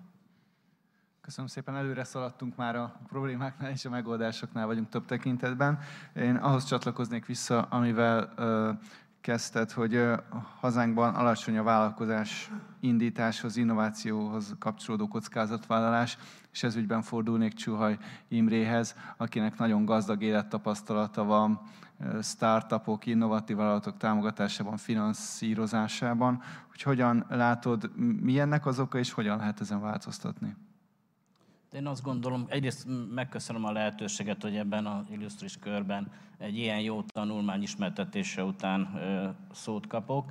A, azt gondolom, hogy ez egy, itt lehetne egy nagy történeti elemzést is végigfuttatni, hogy Magyarországon hogy alakult a polgárság, polgárosodás, tőke, javaknak a fölhalmozása vagy megszűnése, stb., de ezt ne futtassuk végig, a történészek dolga ez. Egy biztos, hogy, hogy általános tapasztalat volt az, hogy, hogy mindenfajta bukást el akarnak kerülni, még azok is, akik tudják, hogy valójában ők vállalkozónak születtek. Miért? Magyarországon van egy rossz megítélés annak, ha valaki bukott, ahogy elhangzott, hogy, és én is szívesen találkoztam olyan alanyokkal és projektekkel, ahol a projekt vezetője vagy tulajdonosa már átment néhány csapáson. Talpra állt újra, elindult egy új vállalkozást. Itt a bukott vállalkozónak a megítélése az Magyarországon egyenlő azzal, mint hogy azt mondanám, hogy bűnöző vagy. Tehát ezt mindenki el akarja kerülni. Miért? Hát azt gondolom, mert ilyenkor nem csak arról van szó, hogy, hogy az üzleti életben esetleg már nem kap új lehetőségeket, hanem egészen más. És itt adóhatóságtól kezdve vannak olyan szervek, akik nyilvánvalóan a saját jogosítványaik miatt egy-egy helyzetben el kell, hogy járjanak. Na most ebben, ha valaki belekeveredik egy ilyen szituációba, nagyon nehéz előre jönni. Aki nálunk ö, felszámolásba került, ö, az... általában menthetetlen Magyarországon egy helyzetben egy vállalkozó. Mi valakit kihoztunk a felszámolásból, mint tőkebefektetők, és utána sokszorosan növelte az árbevételét, nem vesztítette el a partnereit, de ez egy, most azt mondom, saját szórakoztatásunkra csináltuk, mert nem ez általános gyakorlat. Tehát az a válaszom, hogy itt a hosszú idő lesz, de meg kell kezdeni a fejeket megdolgozni. És ez az általános iskolától fölfelé, és az egyetemeken meg hatvanötön igaz. Az egyetemeken nem nagyon van érzékenyítés a vállalkozásra, illetve a kockázatvállalás is ennek az negatív következménye iránt. Ez egy hagy megjegyzést tehetnék, ugye ez a majdnem bukott vállalkozóként, hadd mondjam így, mert tehát a mi, is a, mi szerint tizenöt éves történetünk során kétszer éltük azt át, hogy ugye ez, ez pláne ugye egy, egy vállalkozás korai szakaszában könnyen megtörténik, hogy van egy, egy olyan ügyfele, megrendelője, ami az, elkezd folyamatosan rendelni egy cégtől, és annak kapcsán növekedtünk mi is, volt, volt ilyen időszak, és hogy egyik évről a másikra ilyen hatvan-hetven százaléka esett ki az árbevételünknek, és ez kétszer történt meg, ma már nem történhetne ez meg, mert nincs ilyen cég, akinek ekkora, ekkora ügyfelünk lenne, ami nyilván egy nagyobb méretben könnyebb megélni, de nagyon kicsi ott a A, ugye, ugye ezt sikertörténetekben ritkán mondják el, pedig hogy sokszor ott van a majdnem, belebukhattunk volna is a történetekben. Köszönöm szépen a valós tapasztalatok, vagy első kézből kapott tapasztalatok nagyon fontosak. Én két témára szeretném felfűzni a beszélgetés hátralévő részét. Az egyik az innovációs ökoszisztéma, helyzete és esetleges javítási lehetőségei, a másik pedig a finanszírozás. Kezdve az elsővel, innovációs ökoszisztémával szeretnék Peták Istvánhoz fordulni akkor ezzel kapcsolatban, hogy melyek voltak azok a hazai korlátok, amelyeket a tekintetben nehéz volt leküzdeni a cégnek, és hol látja, hogy hol lehet esetleg az az irányú szabályozást még tovább fejleszteni. Igen, köszönöm szépen. Hát ugye én alapvetően gyermekkorom óta orvosnak, kutatónak készültem, és fantasztikus álmom volt, hogy egyetemi kutató legyek, és csak amikor ugye az első felfedezések megtörténtek, és láttam a lehetőséget arra, hogy ezek a tudományos eredmények tényleg hasznosulhatnak is a betegek ellátásába, akkor merült föl ez az igény, hogy, hogy egy vállalkozás formájában olyan eszközöket hozzunk létre, amit tényleg tudnak használni a, az orvos kollégák is, és, és nyilván ez egy... A, Nagyon nehéz volt ugye azt áttörni, hogy, hogy ne azt gondolják mondjuk rólam orvos kutató kollégák, hogy hát én most már letértem a, a nemes útról, és, és valami alacsonyabb megítélésű pályára léptem azzal, hogy céget alapítottam, egy Kft. Vezetője lettem, ugye mondták nekem, hogy hát a Kft. Az egy for profit vállalkozás. Tehát annak semmi más célja nem lehet, mint a pénz. És pedig te egy orvos voltál, és rákos betegeket akartál meggyógyítani, nem? És eladtad a lelket, és most már csak, egy, csak a pénz érdekel?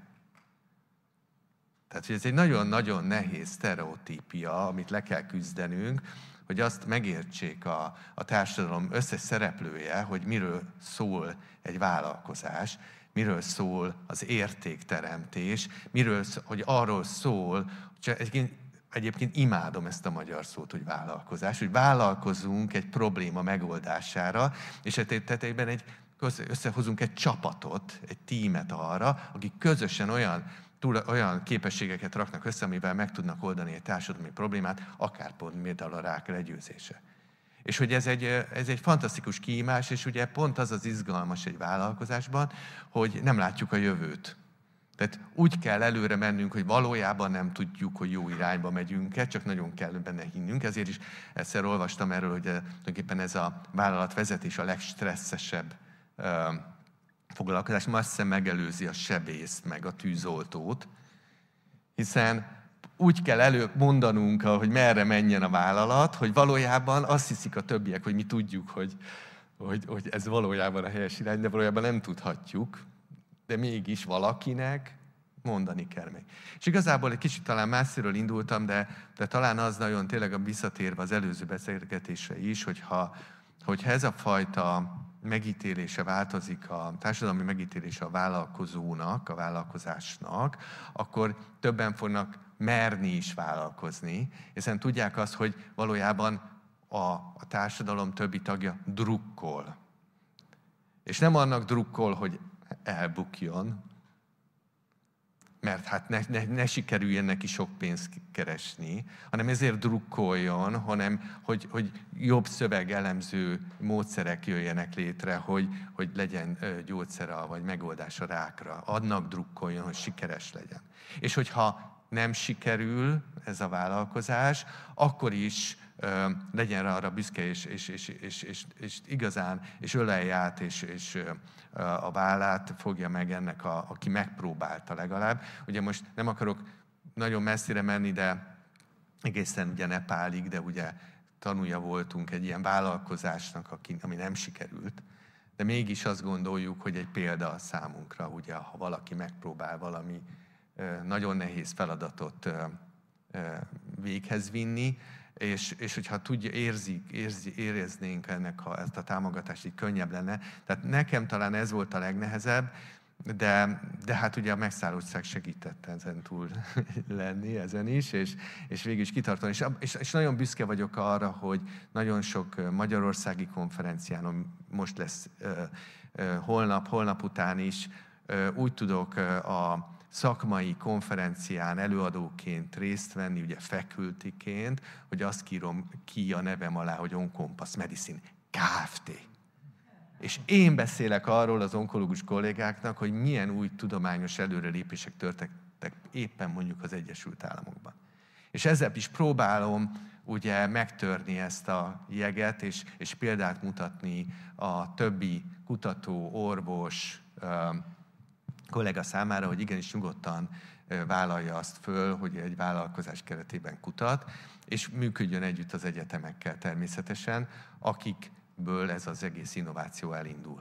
Úgyhogy, úgyhogy szerintem ez a kultúra megváltoztatása, ez, az, ez a vállalati a kultúra és, és társadalmi kultúra megváltoztatása talán a legfontosabb, amit, amit felismertünk az em i té RIP kurzus során. Köszönöm szépen! Ha jól értem, egyetemi vállalkozóvá válásnak akkor nem csak formai akadályai vannak, hanem kulturális akadályok is tornyosulnak ezelőtt. Ezt fűzném tovább, vagy ezt a kérdést Charaf Hassan úr felé is, ki az előbb részben már válaszolt rá, de ha gondolunk az em i té öt szereplős modelljére, akkor hogy látja, hogy melyik az a szereplő, aki a legkevésbé aktív volt talán az egyetemi meetupokon, ötletbörzéken, és hogyan lehet ezt az űrt betölteni? Én most azt látom, ez az oldala a dolognak nagyon jól működik, ha van együttműködés a meglévő vállalatokkal, ezzel a résszel már nem foglalkoznék tovább, mert jönnek egy igényel, itt vannak kutatási eredmények, és ez a reaktív jellegnek hívtam, ez, ezt lezárnám itt, és fókuszálnék egy kicsit a, az innováció vezérelt szemléletre. Nálunk az a, a fő probléma, hogy, hogy a környezet, még a szellemiség, ami, ami a kör, környezetünkben van, nem csak a, a, az állami korlátozások, hanem ez a hú, már vállalkozni, és mi van, akkor nem sikerült. Ezt a fajta félelmet nem sikerült a fiatalokba se. Jó, persze javul a tendencia, sokkal jobb, mint előtte, sokkal jobb, mint a mi időnkben, amikor már nem is lehetett a pénzről, meg a költségről se beszélni. Ez javulóban van, de lassú az a tendencia. De ha azt nézem, hogy mennyi lehetőség van, és egyetértek Istvánnal itt, amikor elhangzott, és van egy ilyen hú vállalkozás, akkor nem, én is csináltam egy vállalkozást, és tavaly egy brit cég jött, és tokkal vonóval elvitte tíz évesen. Jó, sok pénzt kerestünk vele, de, de ez önmagában egy. De sokkal jobban lehetett volna tovább vinni, ez is egy szoftveres cég. Tehát vannak ilyen tapasztalatok, egy-egy ilyen, de akkora méretben vagyunk, húszezer fölött a hallgatói létszám. És egy ilyen populációnál, és az a baj, hogy vannak ötletek, és ezek a fiatalok tele vannak ötletekkel. Amit én látok most, ez az em i té módszertan, ez a keret, amiről most beszélünk itt, ennek a honosítása nem csak úgy történik, hogy leírtam, és azt mondtam az egyetemnek, tessék, kapsz kétszáz millió forintot, és ez implementált. Ebből nem lesz semmi, most mondom. Ezt a kultúrában valahogy a vízzel együtt kell innunk ezt az egészet ahhoz, hogy ez történjen. És ne féljünk a, a, a, a, a kudarctól. Van még két dolgot, itt a négy té hangzott el. A két, a két T belőle biztosítva van az egyetemen. Most nyugodtan mondhatom, a tudás meg a technológia az adott. A tőke és a termelékenység, ez nem vonatkozik rá, de a tőke valahogy görcsöl ezektől. Ez a seed, ahol van egy ötlet, amiben az, hogy a kollégeink merjék ezt prezentálni, ezekre próbáljunk nagyobb fókuszt csinálni, ez a, a, a módszertan, ez a folyamat, hogy ebből hogy lehet hamar jutni odáig, hogy akkor lehessen validálni, hogy igen vagy nem, ez nincs meg. És ezt akárhogy nézem, most beszélgetünk arról, hogy akkor ilyen közös kurzusokat, egyetemeken átívelő kurzusokat viszünk be, hogy pont a fiatalokat bátorítsuk ebbe az irányba, de még mindig ez kevés ahhoz. Ezt minden nap, meetupokban, körökben, nekünk még az órán is, a szoftvertechnológia órán, akkor mondjam azt, hogy hogy fog ebből pénzt csinálni, ezt ne szégyeljük a, a képzésben. Tehát ne legyen bűn az, hogy Kft-nek hívják a, a, az a szervezet, ahova én tartozok. Általában, és még egy perc, és akkor nem élek vissza itt a türelmükkel, a digitalizációra szoktuk azt mondani, nem elég a technológia. A szabályozás, és ezt a szabályozást nagyon szídni fogom, a szabályozás nem alkalmas, ez több száz éves, ki kell dobni. Tehát innoválni kell, ott kell kezdeni. Ez ne korlátozásokkal, ne büntetés alapú legyen az egész. Ezt vigyázz, ha nem ezt tanulod, meg megbuktatlak. Tehát mindig van egyfajta ilyen, ilyen vigyázz, mindjárt van egy félelem, görcs. Ezt fel kell oldani, inkább motiváció jellegű legyen az egész. Ha ezt csinálod, ilyen sikeres leszel. Tehát fordítsuk meg ezt a tendenciát. Magamra kritikáként mondom, tehát alapvetően magunkra uh, érvényesítem. A kart, amit én vezetek, ez hatezer hallgatóból áll. Egyik legnagyobb villamos, elektronika, informatika, ez most a digitalizációban ez menő. De a szabályozás, ez görcsöt jelent. Tehát én az innovációban akkor hiszek, hogy sikeres lesz, és látszik az output, ez a szabályozás. Itt az Andrástól hallottuk, hogy tegnap a parlament megszavazta. Én a tegnap előttig beszéltem. Remélem tegnaptől új időszak... Nem tudom, új időszámítás kezdődik, az utána kell néznem. De ezt legalább azt hallottuk az előbb, de tegnap előttig én továbbra is szídom ezt a keretrendszert, úgy, ahogy van. Ez alkalmatlan arra, hogy innováljunk. Sok minden van, ami készen van, és igenis a szövegben jelzett, ha maradjunk ennél a példánál, a szövegben jelzett jó példa erre, ha kell itt egy kicsit tovább finomítani az algoritmus, és a cég azt, meg az egyetem együtt tudnak csinálni, akkor még egy lángot tudnak adni ennek a cégnek, a, vagy a képezni neki újabb munkaerőt, ha ez a korlát, hogy ezt tovább vigye. Tehát számos olyan lehetőség van, amikor az innováció, a meglévő innovációnak az... az újraindítása, vagy újabb, nagyobb szintre való emelése, ez is egy, egy feladata az egyetemnek, és nem elég az, hogy csak a, ö, akadémiában sikeres embereket képezzünk, igenis a vállalkozásnak, a magyar gazdaságnak kell, hogy dolgozzunk. De ha nem segítünk abba, hogy a szervezet, a gondolkodás és a szabályozás, a technológia és a tőke mellett jelen legyen, én nem hiszek benne. Köszönöm szépen. Imre, te azt gondolom, jól ismered az állami szabályozást is, állami programokat is, nem tudom, ezek alakulásáról mi a véleményed? Azt gondolom, hogy, hogy az országban sok jó gyakorlat alakult ki, vagy ö, található még meg, vagy működik, vagy nyomokban az elmúlt tíz évben.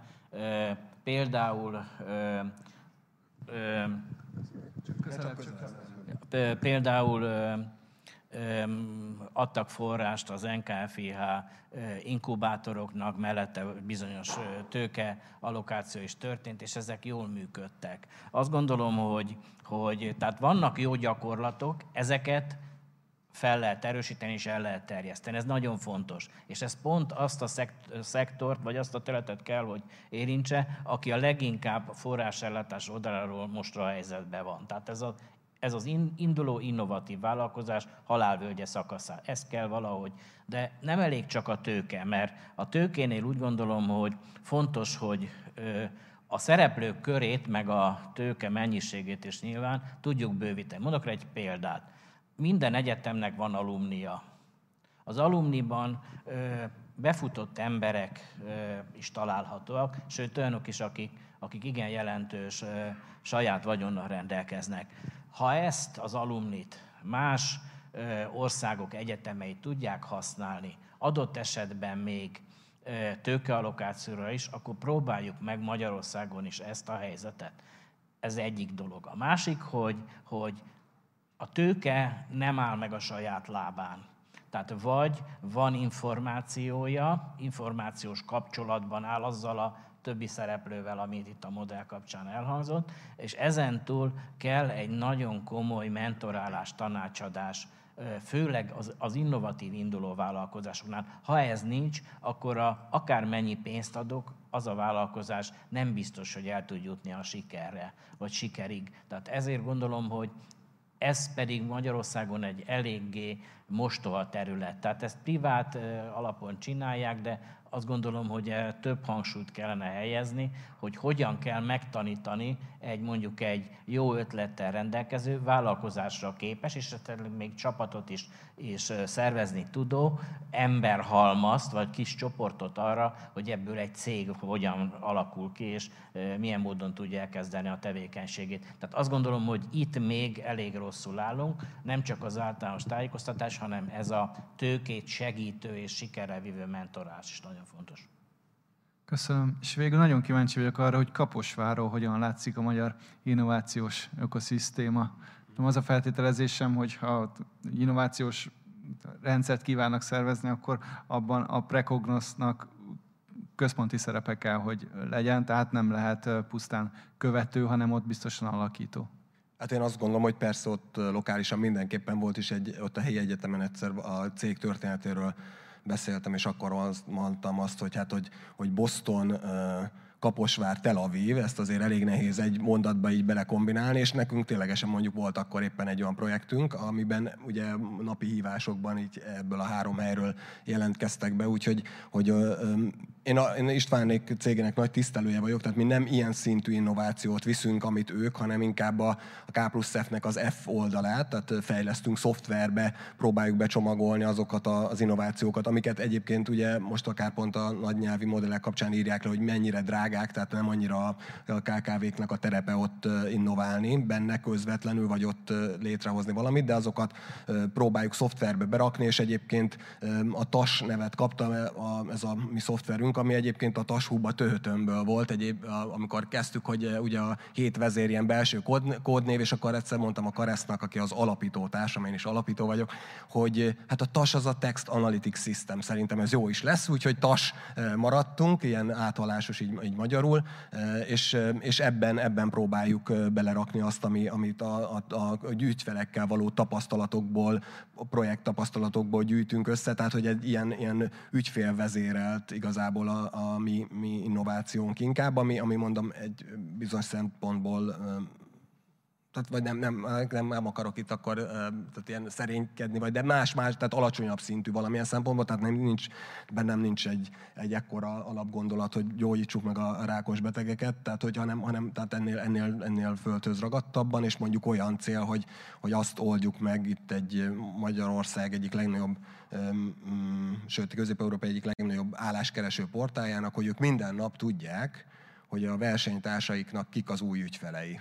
Ez egy elég jó értékes adat, ezt szövegbányászati eszközökkel meg lehet oldani, ezt mi nyújtjuk, mint Data as a Service, egy, egy adat alapú havidíjas szolgáltatásként. Köszönöm szépen. És az utolsó körben menjünk visszafelé, és a finanszírozásról beszéljünk, akkor hozzád fordulva szeretném kérdezni először, hogy ki volt az a barát, családtag vagy bolond, aki először befektetett a cégbe. Hogyan alakult a finanszírozás? Kapcsolódik is ehhez, amiről beszélgettünk egyébként, vagy amit az előbb mondtam, tehát hogy mi azért ilyen projekt, alapú, projekt alapon jutottunk egyik lépésről a másikra, és, és egyébként mi is úgy voltunk, hogy vagy, vagy olyan cég vagyunk, amelyek egyébként muszáj volt ilyen értelemben nyereségesnek lenni, tehát a család vagy a, a kapcsán meg bolondokat meg külön nem kerestem, tehát hogy mi magunk finanszíroztuk magunkat. Egyébként csak így, így pont ennek a, a, csak most eszembe jutott, hogy a Facebook filmet biztos többen látták, tehát az a, mondjuk arról, arról nem szól a fám, és itt olyan, hogy a family mit tud adni adott esetben egy, egy itt Magyarországon valaki, akinek meg Amerikában, hogy mondjuk amikor ott ül Zuckerberg és programozik, azt, azt a több ezer dolláros rendet, az kifizeti, és valószínűleg ő neki azért nem, nem csak valószínűleg, tehát egy olyan családból származik, ahol azért ez nem kérdés, hogy hát a fiamnak kell egy, egy valahol lakni, és akkor azt valaki kifizeti, tehát azért Magyarországon nagyon sokan nem innen indulnak. És mondjuk azt a, azt a, azt a hozzáállást én még az elején, amikor hallottam sok ilyen tőkebefektetőtől, hogy hát akkor fizessenek maguknak minimálbért, oké, de miből éljen meg az az ember. Tehát hogy nem, egyszerűen nem olyan családi háttérrel rendelkeznek a, akár a bé em és diákoknak, és szerintem a nagyobb része, akik hát azért, mit tudom én, azért az megvan oldva, hogy hol lakjak, van egy lakásom valahol, tehát hogy ilyen apróságokkal kell azért itt Magyarországon sokaknak megküzdenie. Tehát nekünk ez az út nem volt járható, tehát mi egyébként végig saját tőkéből finanszíroztuk magunkat, újra és újra belefordítva a saját magunk által megtermelt pénznek egy, egy, egy jelentős részét. Köszönöm szépen. Imre, téged a hazai finan- startup finanszírozási rendszer egészéről szerettelek volna kérdezni, illetve kérdezlek is, de megköszönöm, hogyha bele tudod szűrni a válaszba, hogy amiről most sokat hallottunk, ezek a safe note-ok, ezek mit is jelentenek, és ezeket hogyan tudják használni a vállalatok, illetve a befektetők? Öm, azt gondolom, hogy a, ez tényleg egy külön műfaj, ez a startup finanszírozás. A legegészségesebb az, hogyha privát tőke a közforrással társul, és mindenben a verseny, mint ö, ö, általános működési norma jelenik meg. Tehát én visszavezetném az előadáshoz, hogyha mondjuk a alapkezelők versenyeztetése, annak kiválasztott bizonyos szempontrendszer szerint, ha a közforráshoz co-investorként privát tőke társul, és együtt jelennek meg. Tehát ezek mind olyan dolgok, amelyek úgy gondolom, hogy, hogy előre visznek, és hát ezek elemeiben már jelen vannak, vagy jelen voltak magyar finanszírozási piacon, egy kicsit ki kell ezt teljesíteni. A, ö, miért ö, ö, jelenthetnek ezek az új eszközök, amiről beszéltetek, egy változást? Azért, mert a, miben lehetett korábban gondolkodni, vagy ebben a Családtól a bolondig című odadom a pénzt, és majd lesz vele valami. Ez úgy gondoljuk, hogy ez szükséges, ennek a terjedelme az változó, mindig lesz, tehát ez, ez azt gondolom, hogy ez egy lehetőség. Emellett viszont intézményi tőkebefektetés volt a jellemző, és banki finanszírozás utáni ácsingózás, és visszanemtérítendő támogatás. Visszanemtérítendő támogatás minden előnye mellett sok hátránnyal bír. Valójában tőkét ad, de hogyan és milyen feltételek, ez egy másik kérdés. A, és általában kényszerek is vannak vele. A banki hitelnél, hát a bankok a tradíciók miatt is úgy működnek, ahogy fedezettől kezdve sok minden egyéb elvárással. A ö, intézményes tőkebefektető pedig, amit szintén szoktatok és ö, említeni, vagy bárkit találkoztatott vele, az üzleti terv, meg bizonyos elemzések alapján dönt majd, ahogy dönt, és kér bizonyos jogokat, ö, beleszól, nem szól bele, a menedzsmentbe ez változik. Na most ezek nem igazán alkalmasak. Ezek a, az eszközök, amik újak, ezek ö, variálható eszközök. Tehát az a legjobb, amikor valakinek úgy adsz valamit, hogy, hogy nem, próbálod, nem próbálsz bele hitelt csinálni, vagy nem próbálsz bele, belőle olyan tőkekonstrukciót, ami tulajdonképpen lehet, hogy az is hitel valójában, hanem megpróbálod a tiszta valóságot levetíteni, hogy adok neki pénzt, vannak bizonyos jogaim, és hogyha bejön, akkor ebből majd a tőke konverziót hajtok végre, esetleg nem tudom, két év múlva, és amikor jön az exit, akkor már a tőke alapján részesedem belőle. Na most ezt az eszközt, ezt, ezt jogilag is kezelni kell. Ki csinálhatja? Kezdődik onnan. Ez nem olyan egyszerű, mert nem lehetett csinálni, mert, mert nem tudom én, ha nem általános, akkor ez felügyelet eljárhat vele szembe. A, ö, nem ismerik az alanyok, tehát az is nagy probléma, hogy nem csak a, nem akarja az idegent beengedni a tőkéjével, hanem egy ilyennél is, hogy biztos van benne valami, ami egy olyan kurfli, ami engem majd a vállalkozásomból kitudhat. És akkor nem lopom tovább az időt, nem sorolom, de a, azzal, hogy ezek az új eszközök megjelennek, megjelenik egy valós alapon álló, variábilis finanszírozási lehetőség. Köszönöm. Köszönöm. Ha jól értettem Charaf Hassan úr szavait, akkor az egyetemi szférában elég kevéssé rugalmas a finanszírozás jelenleg, de hát ismeri a, ennek a vállalkozói oldalát is, ott most halljuk, hogy bővülnek a lehetőségek. Milyennek képzeli az, az ideális állapotot, akár az egyetemi, akár a vállalkozói oldalról, milyen finanszírozási rendszer lenne a legmegfelelőbb? Én örülök itt az elnevezésnek, mert itt keretrendszerről beszélünk, és ökoszisztémáról. Azt jelenti, nem egy szereplős a játék, hanem több szereplős. Ez, ezek a több szereplős játékok, ezek komplexek. Ami azt jelenti, hogy a műegyetem a múltjából fakadóan alapvetően a műszaki megoldásokról híres. És ezek arra a műszaki és most már az i té világban a műszaki és informatikai megoldások. Ezek helyben vannak. Ami hiányzik, ez a szellemiség, hogy nem csak állami, hanem egy közös alap jön, jön létre, és ezt a a görbének ez a völgy része, amikor a tőkeigény, ez valaki átvészelje ezt az időszakot. És az esetek többségében a startupok ott elvéreznek Magyarországon. Ha volt valakinek kedve, és utána már, már pecsételik, hogy ő ott bukott bele. Tehát ez a, egy ilyen kicsit tervezhetőbb tőke kell, olyan alap, ami nem csak az állami, az állami, ez fontos, de legyen egy vegyes, legyen privát is, mert akkor ott, ott van a pénzem, én mindent megteszek azért, hogy ez sikeres legyen, hogy a pénzem ez rendben legyen.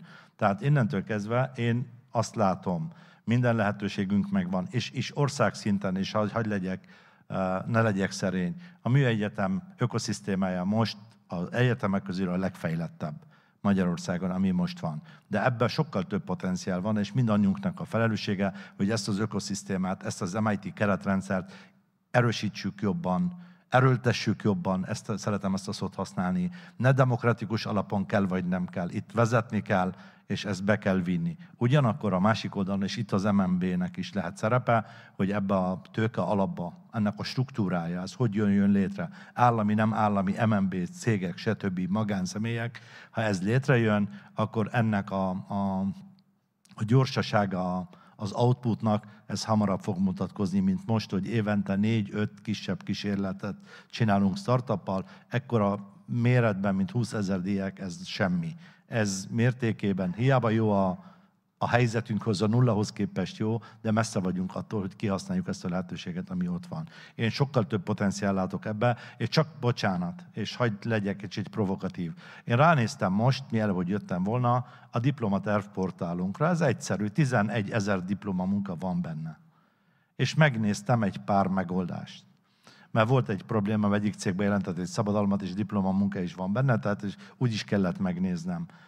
Én most kopásból kb. két-három óra kereséssel, és még szövegbányászat nélkül, csak ami érdekelt engem, ezt megnéztem, én azonosítottam négy-öt ötletet, ami alapján most én tudnék startupot csinálni. És ilyen jellegű, és mondom két-három óra kereséssel. Ez azt jelenti, nagyobb potenciál itt. Ami hiányzik, ez hogyan csináljuk, mi a folyamat, mi a keretrendszer, és mi a finanszírozás mögötte. És amit mondott az Imre, ez nagyon fontos. Mi azt hiszük néha mérnökök, mind mindenhez értünk. Ez nem igaz. Ennek a szakmának megvannak a gazdai. A mentorálás nagyon fontos. Felkarolni ezt a társaságot, gyerek, gyerekem, fókuszálj erre a műszaki megoldásra, és így tesszük hozzá. Tehát erre mondom azt, hogy ökoszisztéma több szereplős, és így leszünk sikeresek. Mert ez a lehetőség megvan, és ez a A magyar gén erre nagyon jó. Tehát ez a logikus gondolkodás, műszaki, természettudományi, ebben jók vagyunk. Csak ebből nagyobb profitot csinálni, ezt, az, ezt, a, a, ezt a lépést én még úgy érzem, nagyon kell segíteni ahhoz, hogy felszínre jöjjön, és látható legyen nemzetközi szinten az ország. Köszönöm, és ha jól értem, akkor vállalkozói hajlamhoz térünk vissza. Tehát valaki diplomamunkában szellemileg izgalmas kihívásként megold egy problémát, majd elégedetten tovább lép egy másik izgalmas problémához, anélkül, hogy az elsőből profitálna. Sőt, a helyzet még rosszabb, mert jön más, és akkor ebből tud valamit csinálni, és az a más nem biztos, hogy magyar. Tehát most innentől kezdve ezt kéne valahogy átív, áthidalni ezt a problémát. Nekem nincsen receptem, én most azért vetem föl teljesen őszintén, én sokkal nagyobb értéket látok itt. Az, hogy az egyetemek finanszírozása milyen napi problémákkal küzd, ez már hagy küzdjön vele a fenntartó, ez most nem a, a kim küzdjön vele. Ez most nem ide tartozik. Mi az ökoszisztémáról és a vállalkozásról beszélünk. Én elmulasztott lehetőségnek tartom ezt a sok műszaki értéket ott hagyni, bocsánat, hogy más profitáljon belőle, mint az, hogy, hogy most igen, azonosítjuk, tesszük hozzá a tőkét, tanítjuk, mentoráljuk, és felszínre hozzuk ezeket a profitot. Köszönöm, és akkor az utolsó kérdésemmel hozzád fordulnék. Nyilván már nagyon bőven túl van az Oncompass a kezdeti szakaszon. Elkérdezném, hogy akkor hogyan jutottak, vagy jutottatok tőkéhez, és hogy vannak olyan növekedési kilátások, amik ismételt tőkebevonást igényelnek, és ha elárulhatod, akkor ezeket hogyan tervezitek? Igen, én, én azt hiszem, hogy végigmentem több az összes szakaszon, amit egy vállalkozás fejlesztés során tapasztalhat egy vállalkozó, egy alapító. Elindultunk onnan, amikor hazajöttünk az Egyesült Államokból a kis megtakarított pénzünkkel, akkor az volt a kérdés, ugye, hogy az ember lecseréli a mosógépét, ami ugye kiugrál a folyosóra, egy, egy, egy új, mindenki emlékszik talán még ezekre a régi típusú mosógépekre. Ez egy nagyon fontos családi vita volt akkor, hogy vajon azt cseréljük el, vagy vegyünk egy, egy mikroszkópot, illetve egy pé cé er berendezést a, a vállalkozásba. Tehát ugye mindenki kitalálhatja, hogy mi volt a döntés, hogy végül is nem lett mosógép. Mert különben valószínűleg nem ülnék most itt.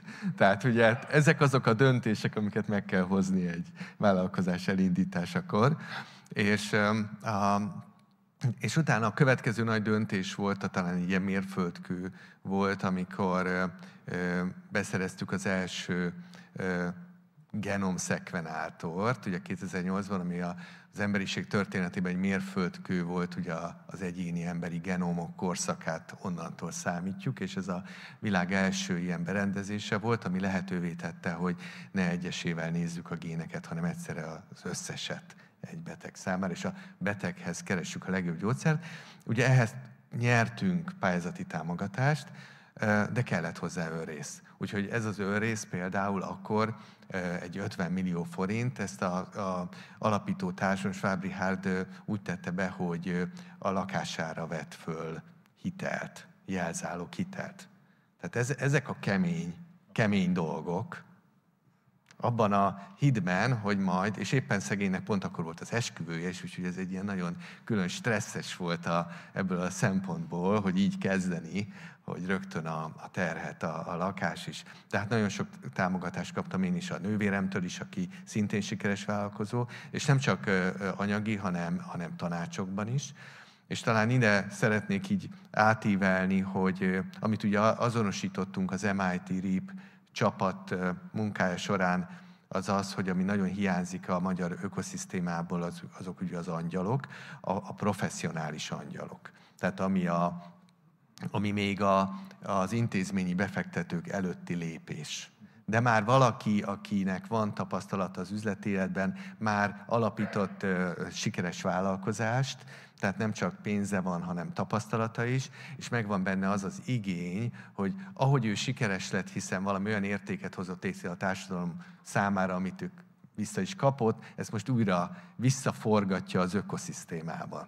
Tehát van egy ilyen kultúra is, és tehát én azt szeretném kérni, hogy minden sikeres vállalkozó, hogy amikor eljut erre a pontra, akkor gondoljon arra, hogy segítse az új nemzedéket, nem csak anyagilag, hanem tanácsokkal is. Ugye most ebben is ugye, részem van, hiszen ugye mindig újra kezdi az ember. Most éppen egy, az Oncompassnak van egy spin-out vállalkozása az Egyesült Államokban, Bostonban, hogy én vagyok most a kísérleti nyúl, hogy most kipróbálom, hogy milyen ott elindítani egy vállalkozást, és ebbe a vállalkozásba kaptunk amerikai angyal befektetőtől már safe note finanszírozást, úgyhogy a, közvetlenül ismerem ezt a konstrukciót, ami óriási, konkrét eredmény, és nagyon büszke vagyok rá, hogy az em i té RIP kezdeményezésből kinőve, és ugye nagyon sok szereplővel segítségével ez létrejött, hogy, hogy ez a safe, tehát sok, sokan beszéltek róla, bocsánat, hogy én is beszélek róla, de ez egy konkrétum, és ez nagyon fontos erről mindenkinek